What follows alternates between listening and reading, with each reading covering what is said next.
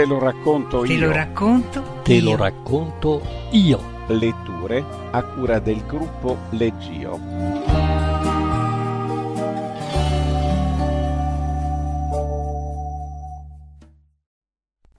Ego sum Abbas di Andrea Carlo Cappi. Andrea Carlo Cappi è nato a Milano nel 1964. È tra le figure più attive nel campo dei thriller in Italia, con una scrittura in equilibrio tra noir, avventura e mistero. Ha pubblicato romanzi, saggi, racconti, fumetti, curato antologie di autori italiani di genere e condotto programmi radiofonici e televisivi. Nel 1944, sulle pagine del giallo Mondadori, nascono i suoi primi personaggi seriali, il cacciatore di libri e Carlo Medina, le cui avventure sotto forma di racconti e romanzi sono pubblicate anche da altre case editrici. Ha pubblicato tra l'altro Martin Mister, L'occhio sinistro di Rama nel 2002, Diabolic, La lunga notte, Sonzogno 2002, Morte accidentale di una lady alla Cran 2005 e la serie Nightshade per segretissimo Mondadori firmata François Torrent, oltre al saggio Elementi di tenebra alla Cran 2005 www.mondonoir.it slash cappi. È acceso quel registratore? Bene, cominciamo. No, grazie, non fumo. Non sapevo si potesse fumare qui, è un ufficio pubblico. Ah, certo, l'ufficio è suo. No, perché vede, anche da me al caffè pasticceria Abbas ho dovuto attaccare tutti i cartelli. Beh, stonano parecchio con i mobili fine Ottocento, ma sa... eh, Sì, sì, esatto. Abbas, Giulio Carlo Abbas. Giulio Carlo, come Argan. Ah, non sa chi è? Ma fa niente. No, è che lo sbagliano sempre. Mi chiamano in tutti i modi Carlo Giulio, Giuseppe Cesare, persino Carlo Azeglio. Il mio nome esce spesso sui giornali qui a Cuneo e non solo. Magari sbagliato, eh, ma esce. Modestamente sono una celebrità. Non io, in realtà il negozio. Facciamo i migliori cunesi al rum da quattro generazioni. L'ho aperto il mio bisnonno nel 1870, ai tempi dell'Unità d'Italia e tutto il resto. No, no, e quello è il 25 aprile, la liberazione, la resistenza. Eh, mi scusi, sa, ma di questi tempi sembra che certe date ce le ricordiamo solo noi. Lei non è di qui, vero? Si sente dall'accento. No, no, non è un discorso razzista tipo il Piemonte e i piemontesi. Pensavo solo che non deve essere facile per una persona che viene dal sud ambientarsi qui. A volte non lo è neanche per noi che ci siamo nati. Sì, sì, io ci sono nato a Cuneo. Ho studiato arte, volevo fare il pittore, ma poi mi sono dedicato al mestiere di famiglia. È un'arte anche quella. Se n'è accorto persino Hemingway. Era nostro cliente, lo sapeva. Abbiamo la sua foto in vetrina. Ah, non sa chi è Hemingway. Vabbè, mi scusi, non importa. In ogni caso, a Hemingway piaceva il cioccolato, il nostro, i cunesi al rum. Li ha assaggiati? Quelli che faccio io, voglio dire. No, ma da quanto è qui? Un anno e non li ha ancora provati? Guardi, chiamo in negozio e gliene faccio mandare mezzo chilo. Ah, sì, sì, ha ragione, dopo. Prima le cose più importanti. Dunque, ho 40 anni, sono scapolo, single, come si dice oggi, insomma, sono solo. Il cioccolato e il negozio sono tutta la mia vita. Vendiamo di tutto in negozio, siamo anche bar e gelateria d'estate. Mi ha visti i tavolini sotto i portici? C'è sempre tanta gente. La cioccolata calda d'inverno, i gelati d'estate, i cunesi tutto l'anno. Viene gente da tutta la provincia e anche da fuori. C'è tanto da fare. Il problema è la notte. Non succede niente la notte. Il sabato sera alle dieci in città è già tutto chiuso. Ha presente d'inverno il buio? Da piccolo mi affascinava. Mi ricordo una sera da bambino quando ho scoperto dove finiva la realtà. E, no, non è che sono pazzo, ora le spiego. Dovevo tornare dal negozio a casa, ma prima volevo andare a vedere le vetrine del giocattolaio sotto i portici. Appannavo i vetri a forza di guardarla, la Batmobile, la macchina di Batman, sa, quello dei fumetti. Avrà visto almeno il film. Bene, la Batmobile era il mio sogno, ma i miei genitori non mi davano mai una lira. Adesso si direbbe un centesimo, ma avevo molta fantasia. Beh, ho continuato a camminare sotto i portici. Poi sono arrivato alla fine dei portici e ho proseguito ancora. E sono arrivato in fondo alla città. E oltre la città c'era il nulla. La realtà finiva lì. Poi c'era il buio. Non avevo paura, ne ero affascinato. Nessuna città finisce come questa. Ci ha mai fatto caso? Proprio qua fuori. Si va avanti e d'un tratto finiscono le luci, finisce la città ed è come se non ci fosse più niente. Le colonne d'Ercole. Come le colonne di chi? Beh, vabbè, non importa. Lo saprà che da queste parti c'è un alto tasso di suicidi, vero? È per questo che hanno dovuto recintare il ponte. C'era sempre la coda di quelli che volevano buttarsi giù dal parapetto. Secondo me è perché la gente di qui il nulla lo conosce già, non ne ha paura, lo ama. È quasi caldo il nulla, ha un gusto amaro il nulla, come con il cacao, dipende dalla percentuale, ma a volte è proprio il gusto che cerchiamo. È tutta una questione di contrasti. La vita può essere dolce, troppo dolce, troppo zuccherata e un giorno ci viene a noia. Allora vogliamo qualcosa di amaro, tiriamo un profondo respiro e poi giù nel vuoto. Eh, sì, sì, certo, vengo al punto, lei ha da fare. Ora le spiego. Non è stato difficile cominciare. C'era quella ragazza sulla strada, un'africana. Non ci avevo pensato finora aveva la pelle color cioccolato. La vedevo spesso, siamo diventati amici. È arrivata a confidarsi con me. Mi ha raccontato che non ne poteva più dello sfruttamento, dei protettori, dei suoi clienti, come una schiava. L'ho voluta aiutare. Le ho parlato del nulla. Le ho detto che sarebbe stato facile. Non si è ribellata, era contenta. Le ho appoggiato le mani sul collo e ho cominciato a stringere, forte. Sentivo il suo respiro scorrermi sotto le dita, il suo seno sodo sotto le braccia, i capezzoli duri sotto i gomiti. Alla luce dei fari ho visto i suoi occhi bianchissimi rovesciarsi all'indietro. Ho lasciato il suo corpo dalle parti di Possano, dietro una fabbrica di panettoni. Sì, sì, è a Possano. È lì che fanno i panettoni, mica a Milano. Ororo temeva che i protettori la uccidessero. Io gli ho insegnato che non doveva avere paura del nulla. Me l'ho chiesto lei. Certo che era morta. Perché me lo chiede? L'ho uccisa io. Così ho capito. Potevo aiutare le persone, le donne soprattutto. Ne vedo tante in negozio. Abbiamo anche il bar, gliel'ho già detto. La seconda si chiamava Cristina tutti i sabati veniva a comprare i cunesi al rum per il marito e il figlio. Poi un giorno è cambiato qualcosa. Non comprava più i cunesi, era passata direttamente al rum. Tutto uguale, giorno e orario, solo che non voleva più i cunesi. Hm, è strano, mi creda, quando uno li ha provati. Ma Cristina beveva il rum, ne ordinava tre o quattro a fila, poi se ne andava un po' barcollante. 35 anni, bionda, la pelle come cioccolato al latte. Un pomeriggio l'ho accompagnata a casa, non stava quasi in piedi. Mi ha raccontato di sé. Il marito l'aveva lasciata, si era portato via il figlio, era andato a una convention a Cuba ed era tornato con una nuova fidanzata che ha sposato qualche tempo dopo, appena avuto il divorzio. E allora anche Cristina si è trovata un cubano, il Rum, voleva sciogliersi nell'Havana Club. Ho dovuto spiegarle che il suo non era altro che un lento e doloroso suicidio al rallentatore.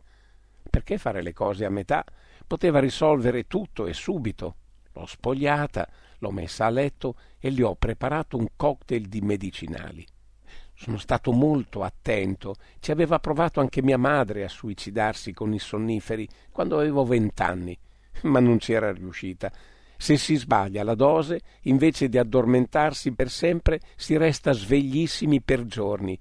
Ma io ho fatto le cose per bene. È così che l'avete trovata, no? Nuda e morta. E felice. La terza, la terza è stata Silvia, una pittrice. Era stata mia compagna di studi e mi veniva spesso a trovare in negozio. Lei era astemia e si lamentava che il cioccolato le faceva venire i foruncoli. Per questo ha cominciato a fumare. Si svegliava anche nel cuore della notte per accendersi una sigaretta.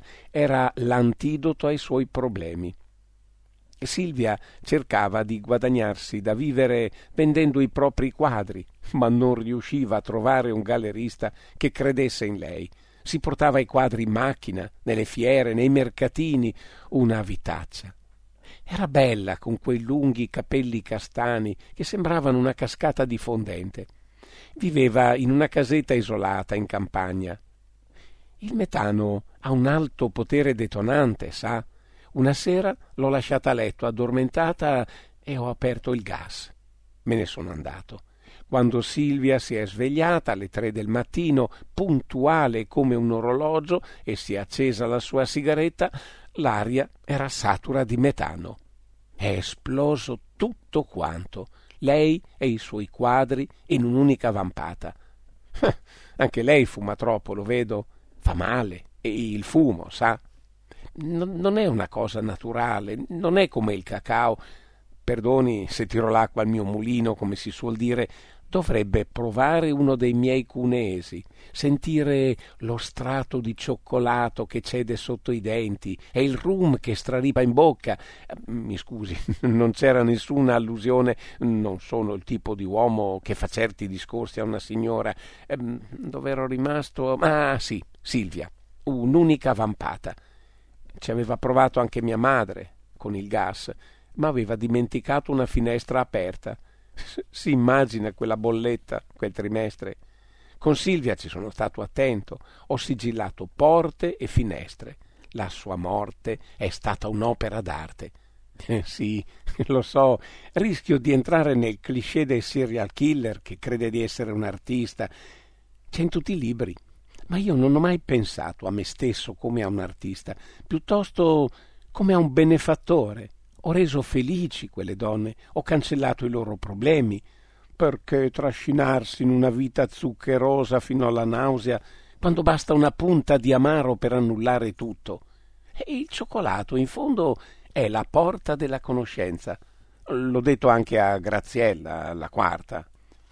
Quarant'anni, molto bella e molto infelice.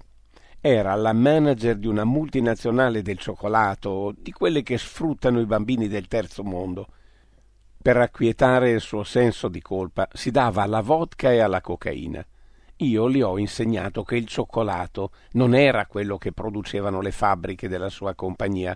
L'ho portata a Savigliano, dove mio cugino ha una piccola produzione artigianale. Le ho fatto conoscere sapori che non aveva mai sperimentato. C'è un bellissimo ponte sulla Stura da quelle parti. Mia madre non aveva avuto il coraggio di provarci dal ponte, soffriva di vertigini. Eh, dicevo di Graziella, era una donna, come dire, morbida. Mi faceva pensare a una torta al cioccolato che mangiavo da bambino, la specialità di mia madre. Non la mangio più da quando avevo 21 anni. Sì, perché mia madre poi è riuscita a suicidarsi, si è tagliata le vene nella vasca da bagno.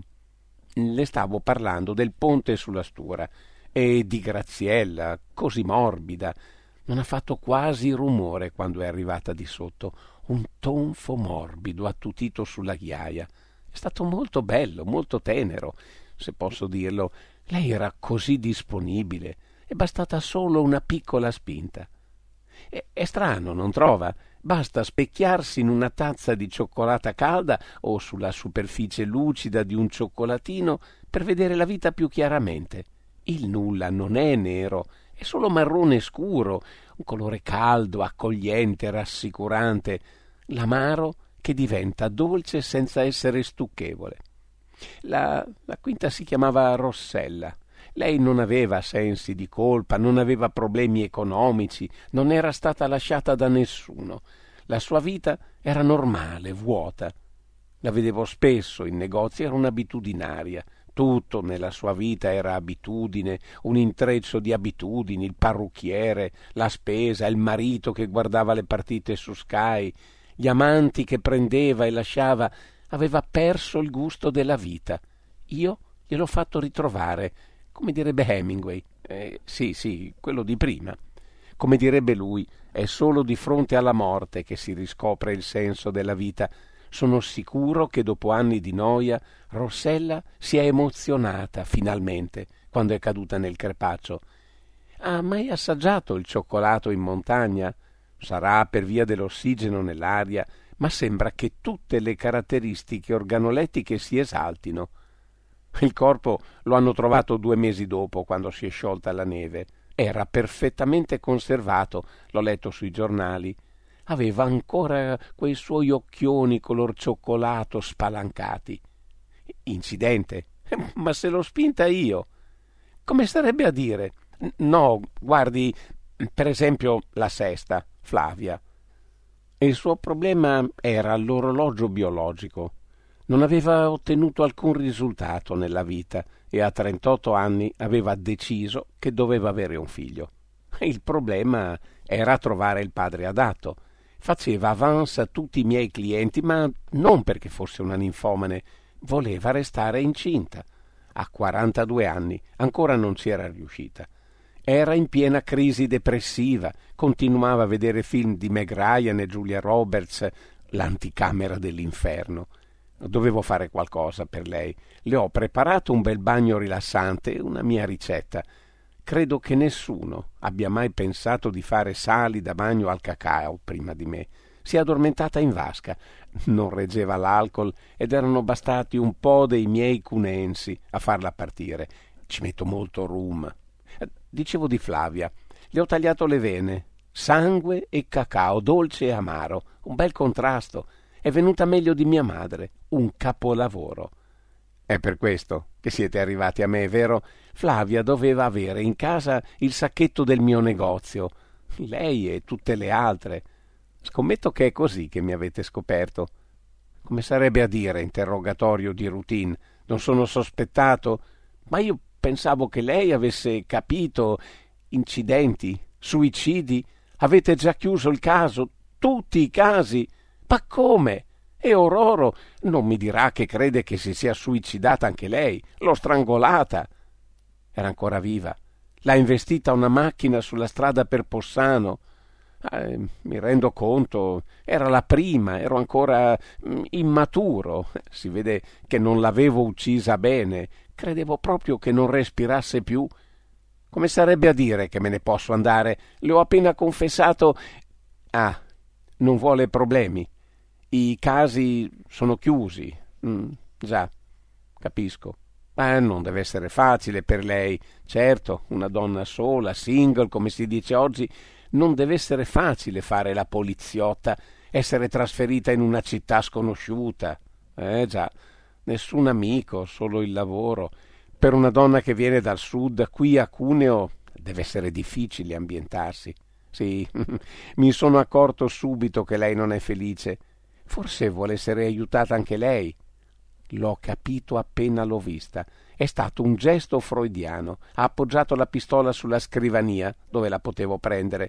Questa bella pistola color cioccolato. Oh, so come si usa. Eh, ho fatto il militare a Cuneo, come si suol dire. A questo punto le spiace ridarmi la cassetta? Tanto a lei non serve, le pare? Grazie. Mi dispiace di non averle potuto far assaggiare i miei cunensi, ma sa, date le circostanze. Oddio, che rumore! Ecco, la pistola in mano, così, bene.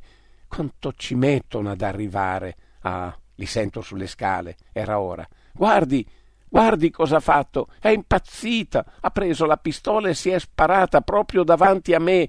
Mi ha detto che aveva dei problemi. Sembrava quasi che si volesse confessare. Sa, lo fanno spesso, vengono nel mio negozio, il caffè pasticceria Abbas, mangiano cioccolato e si confidano, come se fossi un prete. Ah, certo che sono pronto a testimoniare. Eh, Abbas, a-B-B-A-S.